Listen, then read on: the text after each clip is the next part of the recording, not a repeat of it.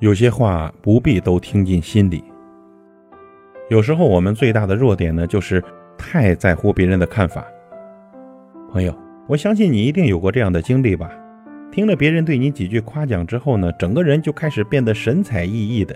相反呢，如果听到别人几句冷嘲热讽之后呢，你就会陷入深深的自我怀疑当中难以自拔。而殊不知呢，那些你念念不忘、扰乱你心神。影响你行为的言语，对别人来说，可能只是随口之言罢了。所以有些话呢，真的不必听进心里。在无数个深夜当中，当那些伤害你的话呢，一次又一次地浮现在你的脑海，让你辗转反侧，彻夜难眠。但随着你渐渐的长大，经历也越来越丰富，你就会发现呢，有些话真的只是别人随口说说而已，没有必要记在心里。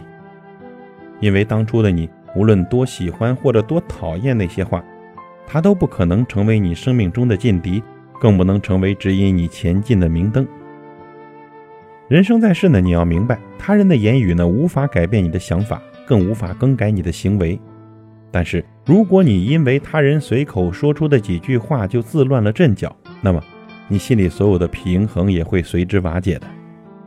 要知道。生活最大的乐趣，莫过于可以跟随自己的想法过完这一生。而这一生呢，你真的没有必要将别人那些随口之言听进心里，因为有些话呀，听多了只能徒增悲伤。而你值得拥有更美好的人生，朋友，加油！